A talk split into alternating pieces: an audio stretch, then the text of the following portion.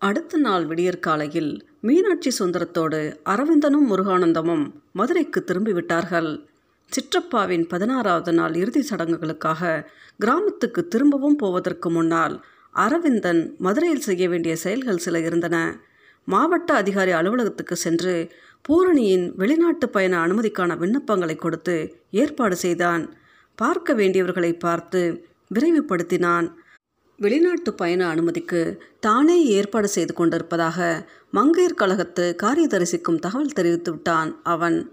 முன்பு பூரணியின் சொற்பொழிவு மூலம் ஏழைகளின் குடிசை உதவி நிதிக்கு வசூலான தொகையை மிகவும் நம்பிக்கையான கொத்தனார் ஒருவரிடம் கான்ட்ராக்ட் முறையில் அளித்து ஏற்பாடு செய்திருந்தார்கள் அரவிந்தனும் முருகானந்தமும்.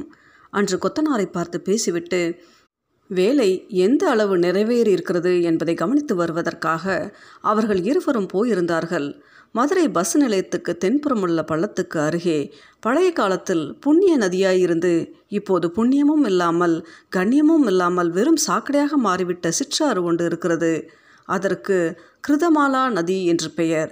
இந்த ஆறு மழைக்காலங்களில் நீரோட்டம் பெருகி கரை மீறி விடுவதால் தான் அரிசனங்களின் குடிசைகளுக்கு அடிக்கடி சேதம் ஏற்பட்டு கொண்டிருந்தது.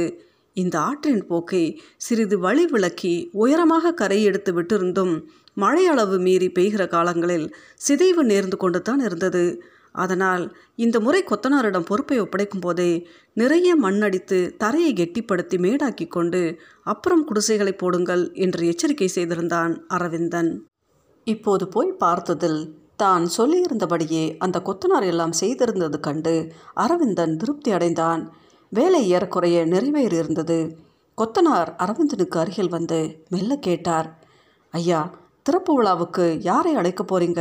மந்திரிங்க யாராச்சும் வராங்களா இதை கேட்டு அரவிந்தன் மெல்ல சிரித்தான். நம் கொத்தனார் கேட்ட கேள்வியை கவனித்தாயா முருகானந்தம்? பழமையிலும் சரி புதுமையிலும் சரி ஏனென்றும் எதற்கென்றும் காரணம் புரியாத சடங்குகளை துணிந்து கைவிடும் பழக்கம் நமக்கு வர வேண்டும். அடிப்படை கல் நாட்ட ஒருவர் திறந்து வைப்பதற்கு ஒருவர் கல் நாட்டுபவர் காரையை அள்ளி பூச ஒரு வெள்ளிக்கரண்டி மாலை எலுமிச்சம்பழம் ஒளிபெருக்கி என்று எத்தனை சடங்குகள் இன்று இந்த நாட்டின் பொருளாதார வளத்துக்கு சடங்குகள் தாம் பெரிய விரோதிகளாக இருக்கின்றன. மிகவும் சரியாக கூறினாய் அரவிந்தன். பள்ளிக்கூடத்து பையனின் ஃபவுண்டைன் பேனா இறுக்கி மூடிக்கொண்டால் அவன் கூட திறந்து வைக்க மந்திரியை கொண்டு வா என்பான் போல் இருக்கிறதே. ஐயா கொத்தனாரே இந்த குடிசைகளை இத்தனை செம்மையாக உழைத்து நன்றாக போட்டு கொடுத்தவர் நீர்தான். நாணயமாகவும் நம்பிக்கையாகவும் உழைக்கிற உழைப்பாளிகளைத்தான் கௌரவப்படுத்த வேண்டும். பெருமை செய்ய வேண்டும். இந்த குடிசைகளை திறந்து வைக்க நமக்கு பிரமுகர்கள் தேவையில்லை மந்திரிகள் தேவையில்லை. காரில் அழுக்குப்படாமல் வந்து இறங்கி பட்டும் படாததுமாக பட்டு ரிபனை கத்தரித்து விடும் சத்து செத்த மனிதர்கள் இந்த குடிசைகளை திறந்து வைக்க வேண்டாம் ஐயா. நீர்தான் இதை திறந்து வைக்க சரியான ஆள். முருகானந்தம் இப்படி கூறியதும் என்னை கேலி செய்கிறீர்களா தம்பி? என்று நம்பிக்கையின்றி தலையை சொரிந்து கொண்டே கேட்டார் கொத்தனார். கேலி இல்லை கொத்தனாரே நாளை காலையில் நீங்கள்தான் இந்த குடிசைகளை திறந்து வைக்கப் போகிறீர்கள் என்றான் அரவிந்தன். அதிசயமானதாகவும் புதுமையானதாகவும் ஆடம்பரமின்றி மறுநாள் அந்த திறப்பு விழா நடந்தது. குடிசைக்குள் நுழைகிற பொதுவான வழியில் ஒரு சிறு குத்து விளக்கு ஏற்றி வைத்தார் கொத்தனார். ஒளிப்பெருக்கி இல்லை மாலை இல்லை சோடா இல்லை பத்திரிகை நிருபர்கள் வரவில்லை பிரபலமானவர்களும் வரவில்லை. விழாவுக்கு வந்திருந்த கூட்டம் அந்த குடிசைகளில் குடியேறுவதற்கு காத்து கொண்டிருந்த ஏழை கூட்டம்தான். ஐயா நீங்கள் எனக்கு பணம் கொடுத்தது பெருசு இல்லைங்க. என்னை ரொம்ப கௌரவப்படுத்திட்டீங்க என்று கொத்தனார் நாத்தார்தழுக்க நன்றியோடு அரவிந்தனிடம் கூறினார்.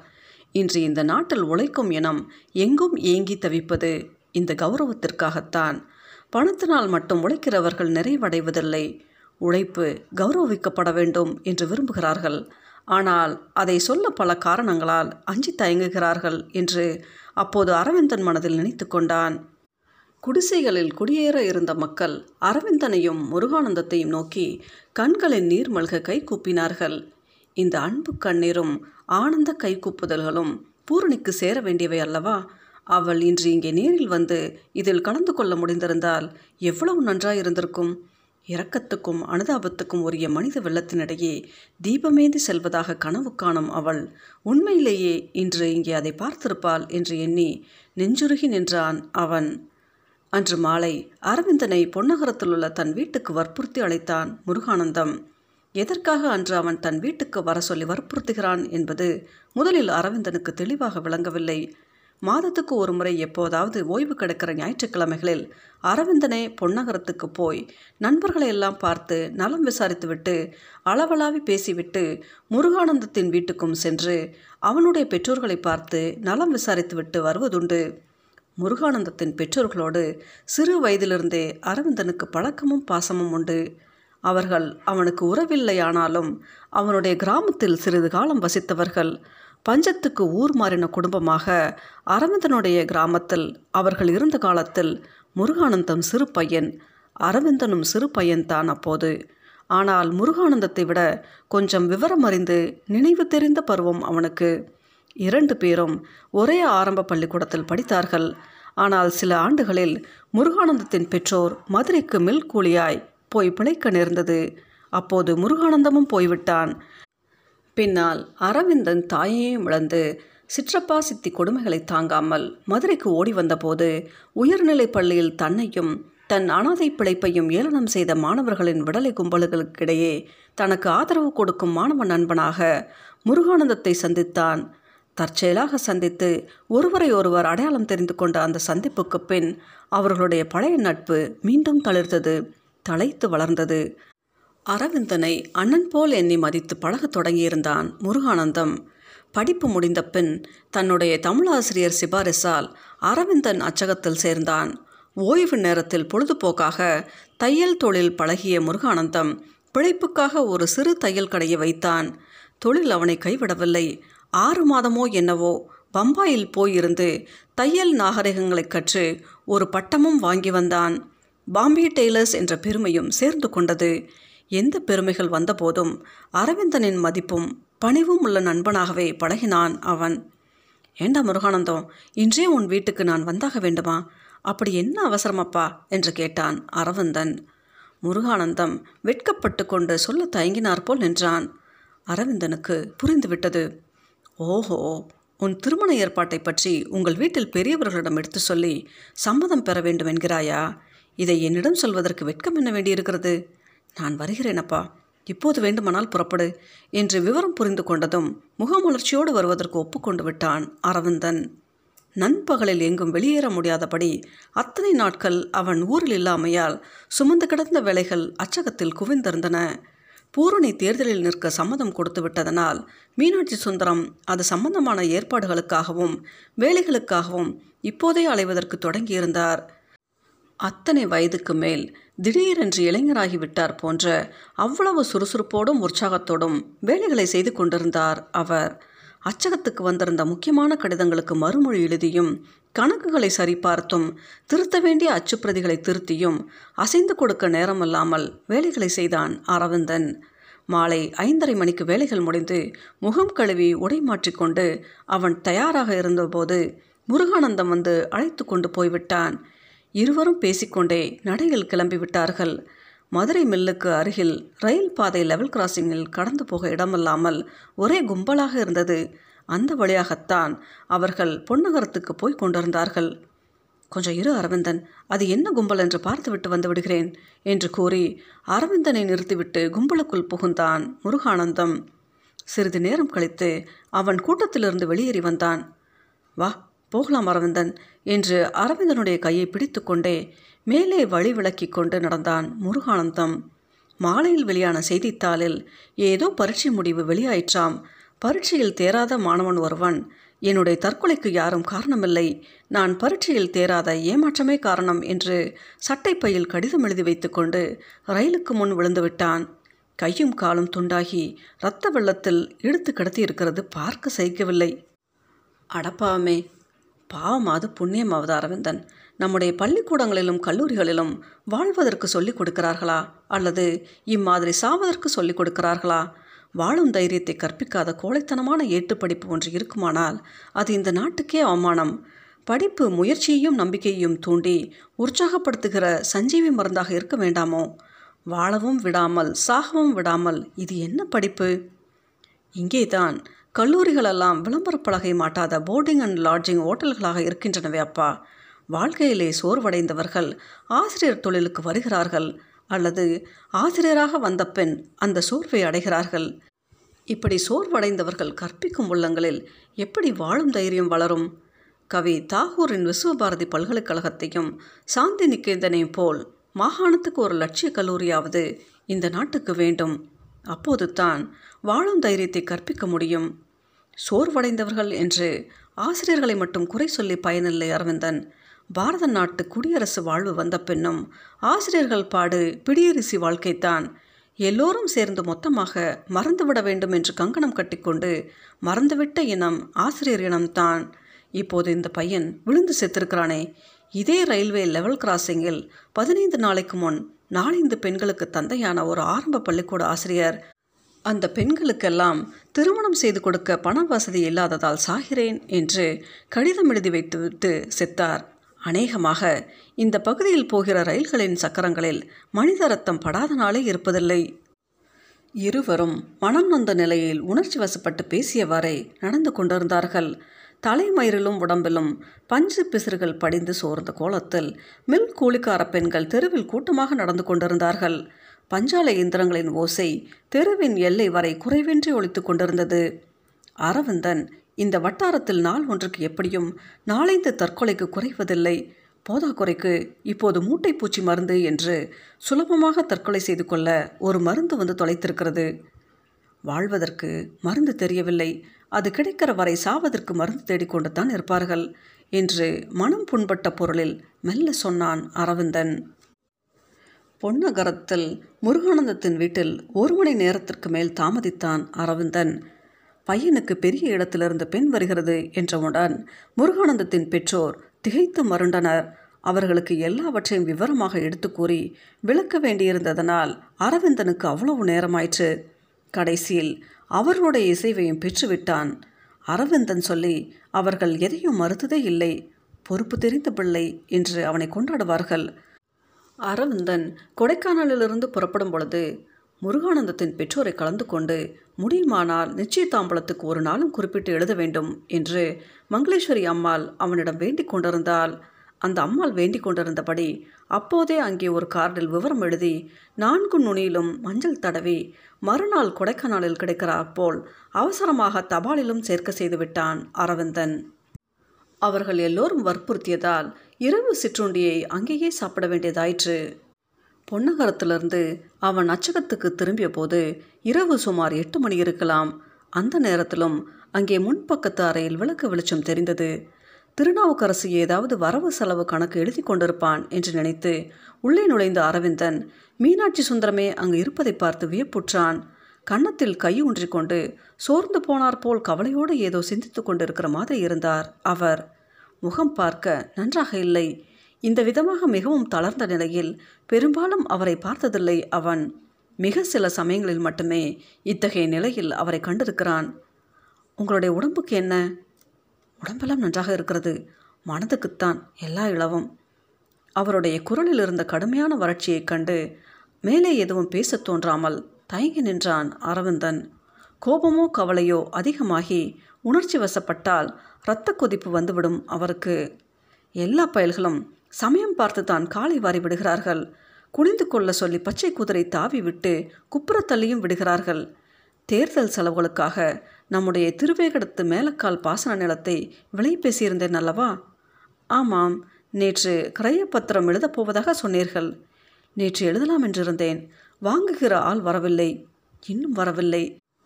சந்தேகப்பட்டு போய் விசாரித்ததில் வாங்குவதற்கு இருந்த ஆள் தயங்குகிறான். பர்மாக்காரரும் புது மண்டபத்து மனிதரும் போய் அவனை ஏதேதோ சொல்லி கலைத்திருக்கிறார்கள் ஒன்றும் குடிமூழ்கி விடாது இவன் வாங்காவிட்டால் என்ன? ஆயிரம் பேர் காத்திருக்கிறார்கள். அப்படி இல்லை அரவிந்தன். அந்த இடத்தில் அவ்வளவு பணம் போட்டு நிலம் வாங்க இப்போது வேறு எவரும் அவசரப்பட மாட்டார்கள். பல விதத்தில் பண நெருக்கடியில் சிக்கிக் கொண்டிருக்கிறேன் அப்பா. பேப்பர் கடைக்கு ஆயிரக்கணக்கில் பாக்கி நிற்கிறது.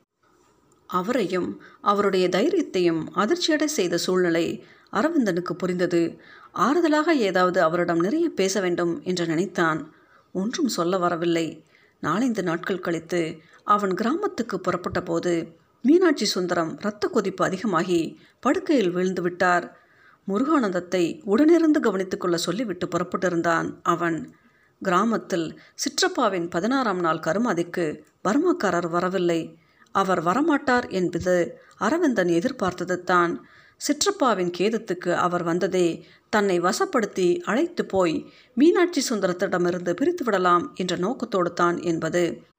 இப்போது அரவிந்தன் ஒருவாறு புரிந்து கொண்டிருந்தான். தான் அவருடைய வலையில் சிக்காமல் வந்துவிட்டதனால் இனிமேல் தன்னையும் மீனாட்சி சுந்தரத்தையும் பூரணியையும் தம்முடைய மொத்தமான எதிரிகளாக வைத்துக்கொண்டு அவர் வைரம் பாராட்டுவார் என்றும் அவன் உணர்ந்திருந்தான். மிக சிறிய உணர்ச்சிகளையும் சில்லறை நோக்கங்களையும் தவிர பெரிதாக எதையும் நினைக்க தெரியாத அப்பாவி கிராமத்து மக்கள் அரவிந்தனுடைய எதிர்கால வாழ்க்கையை பற்றி பலவிதமாக கற்பனை செய்தார்கள். அவன் கிராமத்துக்கே வந்து குடியேறி சிற்றப்பாவின் சொத்து சுகங்களை ஆளத் தொடங்குவான் என்று எல்லோருமே எதிர்பார்த்தனர். தம்பி இனிமேல் ஊரோடு வந்துவிட வேண்டியதுதான். மதுரையில் என்ன காரியம்? ஒருத்தனுக்கு கீழே கை கட்டி சேவகம் செய்கிற வேலை. இனிமேல் எதற்கு? சொத்துக்கள் எல்லாம் மேற்பார்க்கணும். சிற்றப்பாவை போல் நகையீட்டுக்கு கடன் கொடுக்கிற காரியத்தையும் தொடர்ந்து செய்யலாம். என்னமோ நான் உனக்கு சொல்கிற அட்வைஸ் இதுதான் என்று தமக்கு தெரிந்த ஒரே ஆங்கில வார்த்தையை கர்வத்தோடு உபயோகித்து அரவிந்தனிடம் அறிவுரை கூறினார் ஒரு கிழவர். அரவிந்தன் அவருடைய அறிவுரையை கேட்டு தனக்குள் சிரித்து கொண்டான். கருமாதி முடிந்த மறுநாள் காலை அரவிந்தன் செய்த முதல் காரியம் சிற்றப்பாவின் வீட்டு வாசலில் இங்கே நகை ஈட்டின் பேரில் வட்டிக்கு கடன் கொடுக்கப்படும் என்று அழுக்கு கரையும் படிந்து தொங்கிய அறிவிப்பு பலகையை கலற்றி எறிந்தது தான். சின்னத்தம்பி அதை கலற்றாதீங்க. இன்னும் பல பேர் கணக்கு முடிக்காமல் கிடக்கு.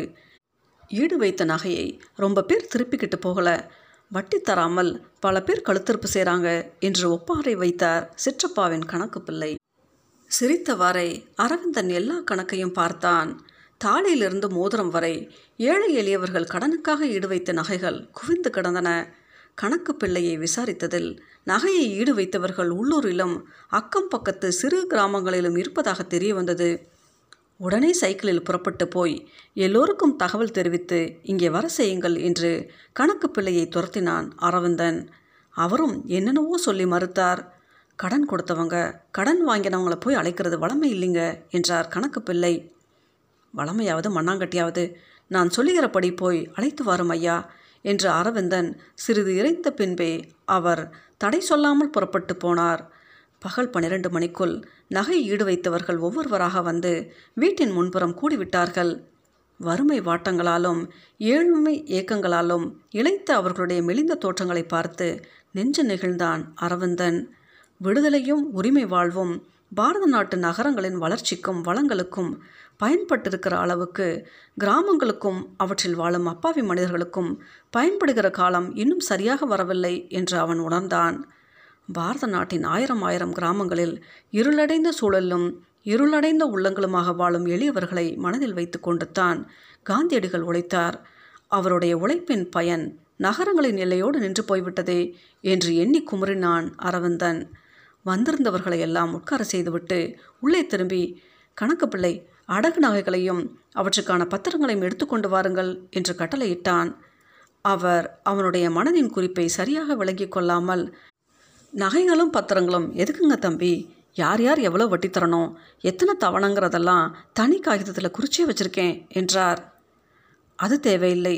நகைகளையும் பத்திரங்களையும் கொண்டு வாருங்கள். அவன் குரலின் உறுதிக்கு அஞ்சி அப்படியே செய்தார் கணக்கு பிள்ளை.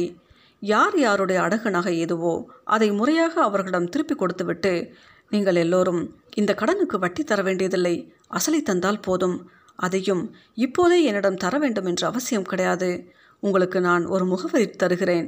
இன்னும் இரண்டு மூன்று மாதங்களுக்குள் உங்களால் முடிகிற போது அந்த முகவரிக்கு நீங்கள் தர வேண்டிய அசலை அனுப்பி ரசீது பெற்றுக்கொண்டால் போதும் என்றான்.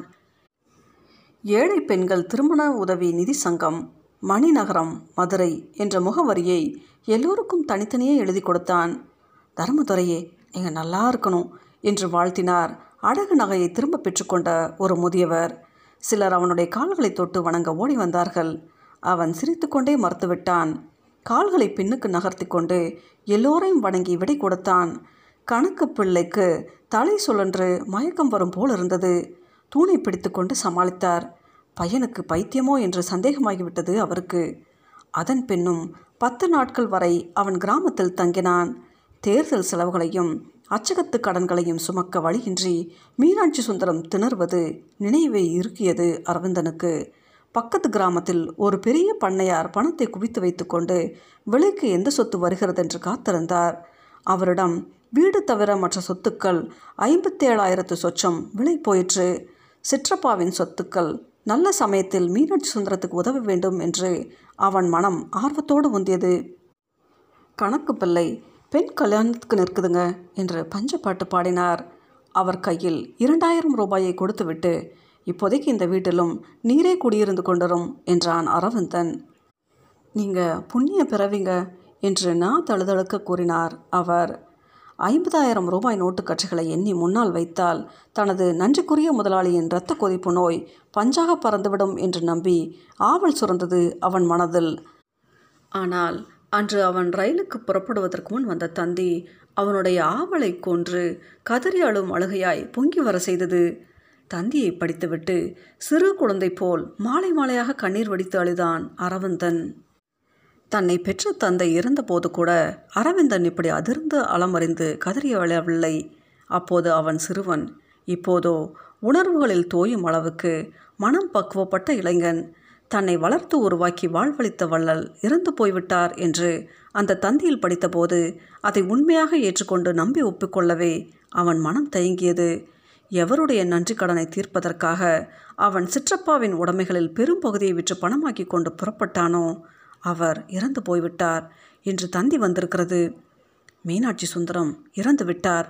உடனே புறப்பட்டு வரவும் என்று முருகானந்தம் தந்தி கொடுத்திருக்கிறான். வெண்ணெய் திரண்டு வருகிற போது தாலி உடைந்தது போல் நல்ல சமயத்தில் அந்த பெருந்தன்மையாளர் போய் சேர்ந்து விட்டாரே என்று கலங்கினான் அவன். கனவிலும் எதிர்பாராத இந்த சாவு அவனை பேரதிர்ச்சி அடைய செய்து விட்டது. மீனாட்சி சுந்தரம் எனக்கு மட்டும் நல்லவர் என்பதில்லை எல்லோருக்குமே அவர் நல்லவர். ஊருக்கு நல்லவரின் உயிரை இவ்வளவு அவசரப்பட்டு கூற்றுவன் கவர்ந்து கொண்டானே என்று விழி கலங்கி மனம் கலங்கி உணர்வுகள் கலங்கி ஓய்ந்து நின்றான் அரவிந்தன். அவர் சாகக்கூடாது ஆனால் சாக செய்து விட்டார்களே பாவிகள் என்று அவரை கவலைப்பட செய்த பர்மாக்காரரையும் புது மண்டபத்து மனிதரையும் எண்ணி கொதித்தான். என்னை ஆளாக்கிவிட்ட எந்தையே இனி உங்களுக்கு எந்த வகையில் நன்றி செலுத்தப் போகிறேன் என்று நினைந்து நினைந்து ரயில் மதுரையை அடைகிற வரை வருந்தி தவித்து கொண்டே வந்தான். தனக்கு அந்த பெரிய மனிதர் கருணை காட்டி உதவிய சந்தர்ப்பங்களிலெல்லாம் ஒவ்வொன்றாக நினைவுக்கு வந்து அவனுடைய கண்களில் நீர் நெகிழ செய்தன. ரயில் மதுரை நிலையத்துக்குள் நுழையும் முன் ஒரு திருப்பத்தில் நகரமும் அதன் மொத்தமான தோற்றப்பரப்பில் உயர்ந்து தெரியும் கோபுரங்களும் மிக அழகாக தென்படும். இன்று அந்த கோபுரங்களும் அவற்றின் கீழே மங்கி தென்படும் நகரமும் தன்னைப் போலவே சோகத்தளலில் வெந்து சோம்பி சோர்ந்து துயர் பரவி கிடப்பவை போல தோன்றின. நகரமே உயிரும் உணர்வும் செத்துப்போனார் போல அவனுக்கு காட்சியளித்தது. ரயில் நிலையத்தில் நின்றதும் இறங்கி மீனாட்சி சுந்தரத்தின் வீட்டுக்கு விரைந்தான். அந்திம கிரிகைக்காக வீட்டு வாயிலிலும் திண்ணைகளிலும் தெருவோரங்களிலும் மனிதர்கள் கூடியிருந்தார்கள். முருகானந்தம் வாயிலில் நின்று மேற்கொண்டு நடக்க வேண்டிய ஏற்பாடுகளை கவனித்து கொண்டிருந்தான்.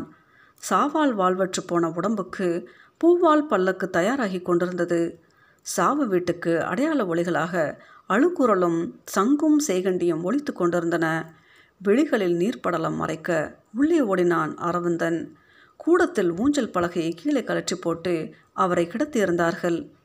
சாவுக்கலையே முகத்தில் வராமல் பெருந்தன்மை துளங்கும் அந்த உருவத்தை எட்ட நின்று பார்த்தவாறே பொங்கி பொங்கி அழுதான் அரவிந்தன்.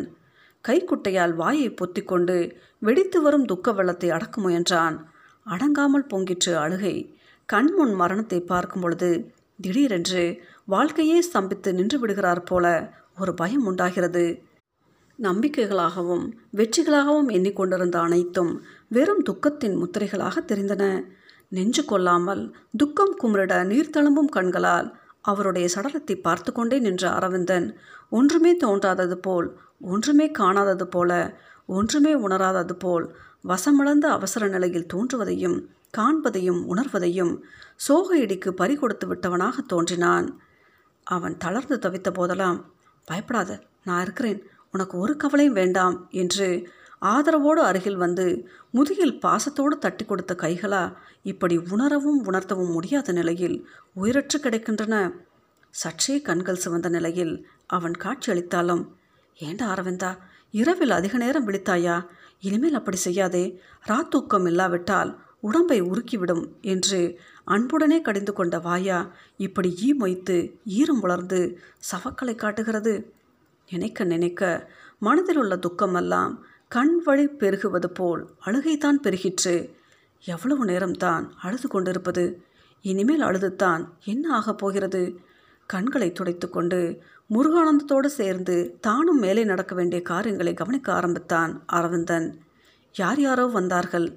என்னென்னவோ சொல்லி துக்கம் கேட்டார்கள். எதை எதையோ நினைவுபடுத்தினார்கள். ஒன்றுமே நினைவில்லாமலும் நினைவிலேயே ஒன்றுமில்லாமலும் வேலைகளில் அவன் இயங்கிக் கொண்டிருந்தான். மீனாட்சி சுந்தரத்தின் மக்களில் மூத்தவர் மூவரும் பெண்கள்.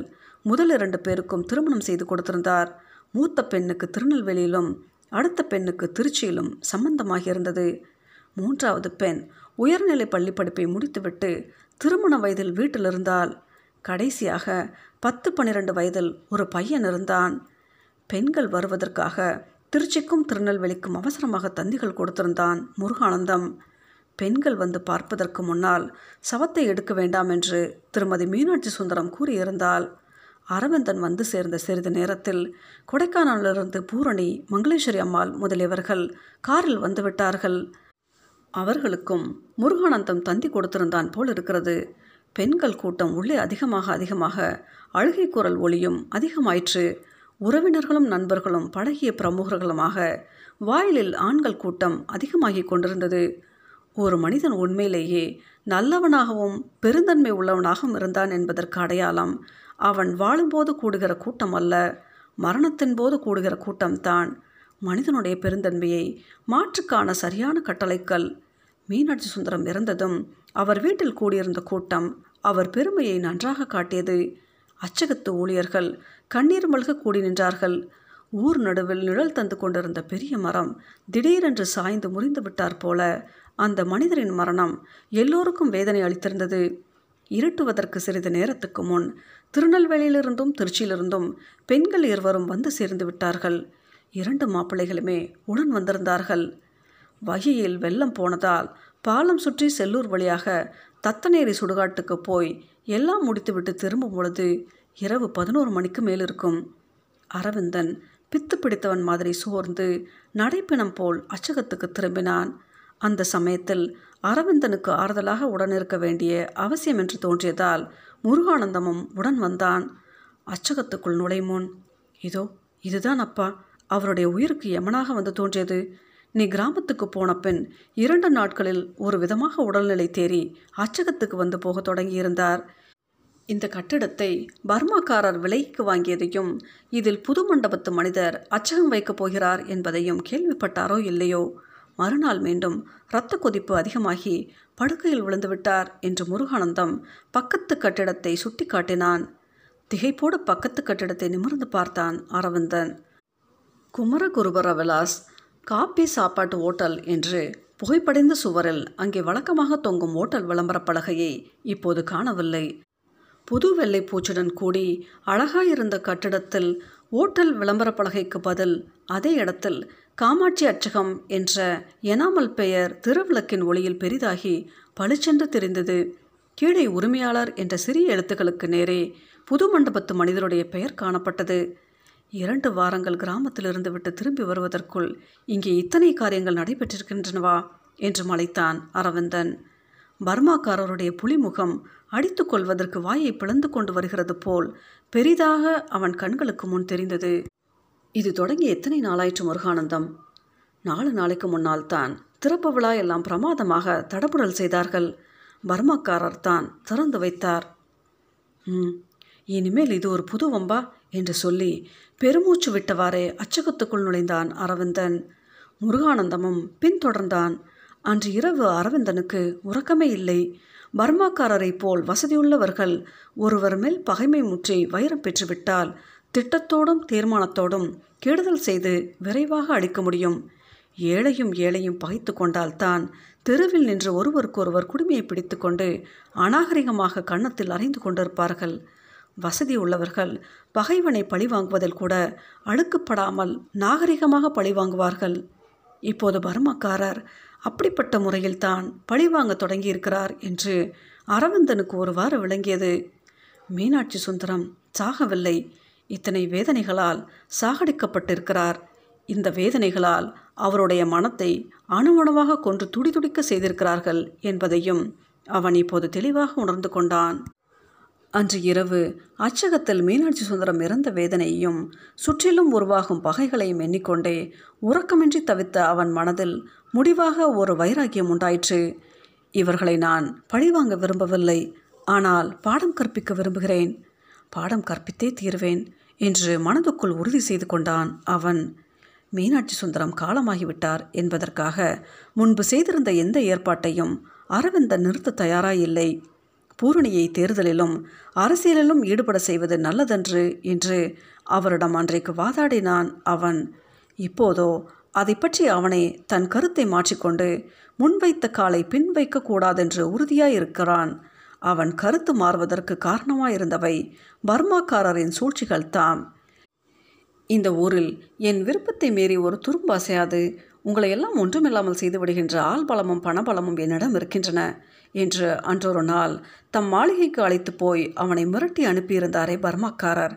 ஆணவத்தோடு கூடிய அந்த மிரட்டலை அவன் அதற்குள் எப்படி மறந்துவிட முடியும்? அவருடைய கருத்துக்கு இணங்க மறுத்த தன்னை அடித்து கீழே தள்ள ஆள் ஏவி விட்டாரே. அதையும் அவன் மறந்து விடவில்லை பெட்டி நிறைய பணமும் மனம் நிறைய அயோக்கியத்தனமும் உடல் நிறைய ஒழுங்கினத்தனமுமாக தெரியும். இந்த மாதிரி பெரிய மனிதர்களை சரியானபடி முகமூடியை கிழித்தெறிந்து சமூகத்துக்கு காட்டிவிட வேண்டும் என்று முருகானந்தம் ஆவேசமாக கொதித்து பேசுவது போல் அரவிந்தன் இவர்களை பற்றி வாய் அழுக்க கண்ட கண்ட இடங்களில் பேசிக்கொண்டு திருவதில்லை. இவர்கள் கெட்டவர்கள் அதற்காக இவர்களை நான் அழிக்க விரும்பவில்லை. இவர்களுடைய கெடுதல்களைத்தான் அழிக்க விரும்புகிறேன் என்று மனதில் இவர்களை பற்றி ஒரு சிவப்பு புள்ளி போட்டு நினைவு வைத்து கொண்டான். மீனாட்சி சுந்தரம் காலமாகி ஒரு மாதத்துக்கு பிறகு காரியங்கள் எல்லாம் முடிந்து ஓய்வடைந்த பின் அமைதியான நிலையில் ஒரு நாள் திருமதி மீனாட்சி சுந்தரத்திடம் அச்சக நிர்வாகம் பற்றி கலந்தாலோசித்தான் அரவிந்தன். வழக்கம் போல் எல்லாம் நடக்கட்டும் புதிதாக நான் என்ன சொல்லப் போகிறேன்? எனக்கு நல்லதைத்தான் நீ செய்வாய். எல்லா பொறுப்பையும் ஒப்புக்கொண்டு நம்பிக்கையாய் செய்வதற்கு உன்னை தவிர வேறு யார் இருக்கிறார்கள் எங்களுக்கு? எல்லாம் நீ பார்த்து செய்தால் எனக்கு திருப்தி தான் என்று கூறிவிட்டார் திருமதி மீனாட்சி சுந்தரம். மீனாட்சி சுந்தரத்தைப் போலவே இந்த அம்மாளும் பெருந்தன்மையான மனம் கொண்டவர் என்பதை அரவிந்தன் அறிவான். அருகருகே இரண்டு அச்சகங்கள் இருந்தால் தொழில்முறை போட்டிகளும் வம்பு வழக்குகளும் ஏற்படாமலா இருக்கும். ஒவ்வொரு வம்பாக தலை காட்டியது ஒரு நாள் காலை மீனாட்சி அச்சகத்துக்கு முன் அறையில் அரவிந்தனும் முருகானந்தமும் உட்கார்ந்து பேசிக் கொண்டிருந்த போது நாட்டுப்புறத்து மனிதர் ஒருவர் திருமண அழைப்புதல் அச்சிட வேண்டும் என்று வந்தார். உயர்ந்த காகிதத்தில் இரண்டு கலரில் ஆயிரம் பிரதிகள் அச்சிட என்ன செலவாகும் என்று கேட்டார். அரவிந்தன் ஒரு துண்டு காகிதத்தில் கணக்கு போட்டு கூட்டி அவரிடம் தொகையை சொன்னான். அடுத்தாற்போல் இருக்கிற காமாட்சி பிரஸில் நீங்கள் சொல்கிறதுல சரிபாதி தொகைக்கு அடிச்சு தராங்களே இது என்ன அநியாயமாக பணம் கேட்குறீங்க? என்று கோபித்து கொண்டு எழுந்து போய்விட்டார் வந்த மனிதர். மறுநாள் அதே நாட்டுப்புறத்து மனிதர் காமாட்சி அச்சகத்தில் அச்சிட்டு வாங்கி கொண்ட அழைப்புதல்களுடன் மீனாட்சி அச்சகத்தில் ஆத்திரத்தோடு நுழைந்து இதோ பாருங்க ஐயா இந்த பத்திரிகையை நேற்று நீங்கள் சொன்னதில் பாதி ரேட்டுக்கு தான் காமாட்சி பிரஸ்காரங்க அடித்து தந்திருக்கிறான். இதற்கு என்ன குறை வந்துச்சான் என்று அரவிந்தனிடம் ஒரு பத்திரிகையை எடுத்து காட்டி கூச்சல் போட்டார். அவர் காட்டிய பத்திரிகையை கையில் வாங்கி கொண்டு கொஞ்சம் உட்காருங்கள் பெரியவரே என்று சமாதானம் கூறி அவரை உட்கார்த்தி வைத்துவிட்டு அந்த அழைப்புதலை படிக்கலானான் அரவிந்தன். எனது மகள் திருநரை செல்வி மரகதத்துக்கும் மேல் புத்தகரம் மகன் திருநரை செல்வன் கந்தசாமிக்கும் நடைபெற இருக்கும் மரண வைபவத்துக்கு தாங்கள் சுற்றமும் உறவும் புடைசூழ வந்திருந்து மணமக்களை ஆசிர்வாதம் செய்யுமாறு வேண்டிக் கொள்கிறேன் என்று அச்சிடப்பட்டிருந்தது. அதை படித்ததும் அரவிந்தனுக்கு சிரிப்பு பொத்து கொண்டு வந்தது. அட கைகூசாமல் கை கூசாமல் மன வைபவத்தை மரண வைபவம் என்று அச்சடித்து கொடுத்திருக்கிறீர்களே என்று மனதுக்குள் சொல்லிக்கொண்டான் பிழையான பகுதிகளை அடியில் சிவப்பு மையால் கோடிட்டு அந்த பெரியவரிடம் கொடுத்து ஐயா பெரியவரை திருத்திருக்கிற இடங்களை எல்லாம் படியுங்கள். இந்த மாதிரி திருமண பத்திரிகைகளில் கொலை செய்தி அச்சடித்து தருகிற அளவு அலட்சியமாக எங்கள் அச்சகத்தில் வேலை நடக்காது. நாங்கள் பிழை இல்லாமல் பொறுப்போடு நன்றாக அச்சிட்டு தருவோம். அதனால் எங்கள் தொகையும் சிறிது அதிகமாகத்தான் இருக்கும் என்று சிரித்தவரை சொல்லிவிட்டான். அழைப்புதலை கூர்ந்து படித்ததும் நாட்டுப்புறத்து மனிதரின் முகமும் கடுக்கோபம் நிறைந்ததாக மாறிற்று. படபாவி பயல்கள் மூஞ்சில் நெருப்பை அள்ளி வைக்க இப்படி அச்சடிப்பானுக? இவனுக வீட்டில் இளவு விழுக கையிலே கொல்லியைத்தான் வைக்கணும் என்று கூறிக்கொண்டே ஆத்திரத்தோடு வெளியேறி காமாட்சி அச்சகத்துக்கு போர் தொடுக்க கிளம்பினார் அவர். இன்னொரு முறை ஏதோ ஒரு இடத்தில் பாரதி விழா அமைத்திருந்தவர்கள் நிகழ்ச்சி நிரல் அச்சடிக்க வந்திருந்தார்கள்.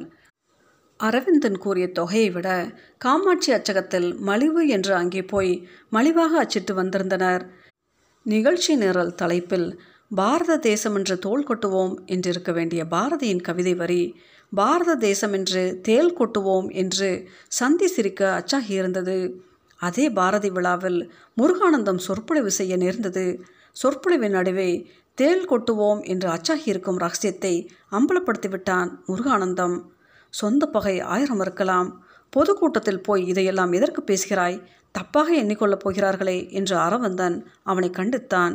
ஆனால் அதற்கு சிறிதும் அஞ்சாமல் முருகானந்தம் நீ சும்மா இரு அரவிந்தன். நான் எவனுக்கு பயப்பட வேண்டும்? தப்பு என்று பட்டத்தை கூசாமல் கண்டிக்க வேண்டியதுதான் என்று கூறிவிட்டான்.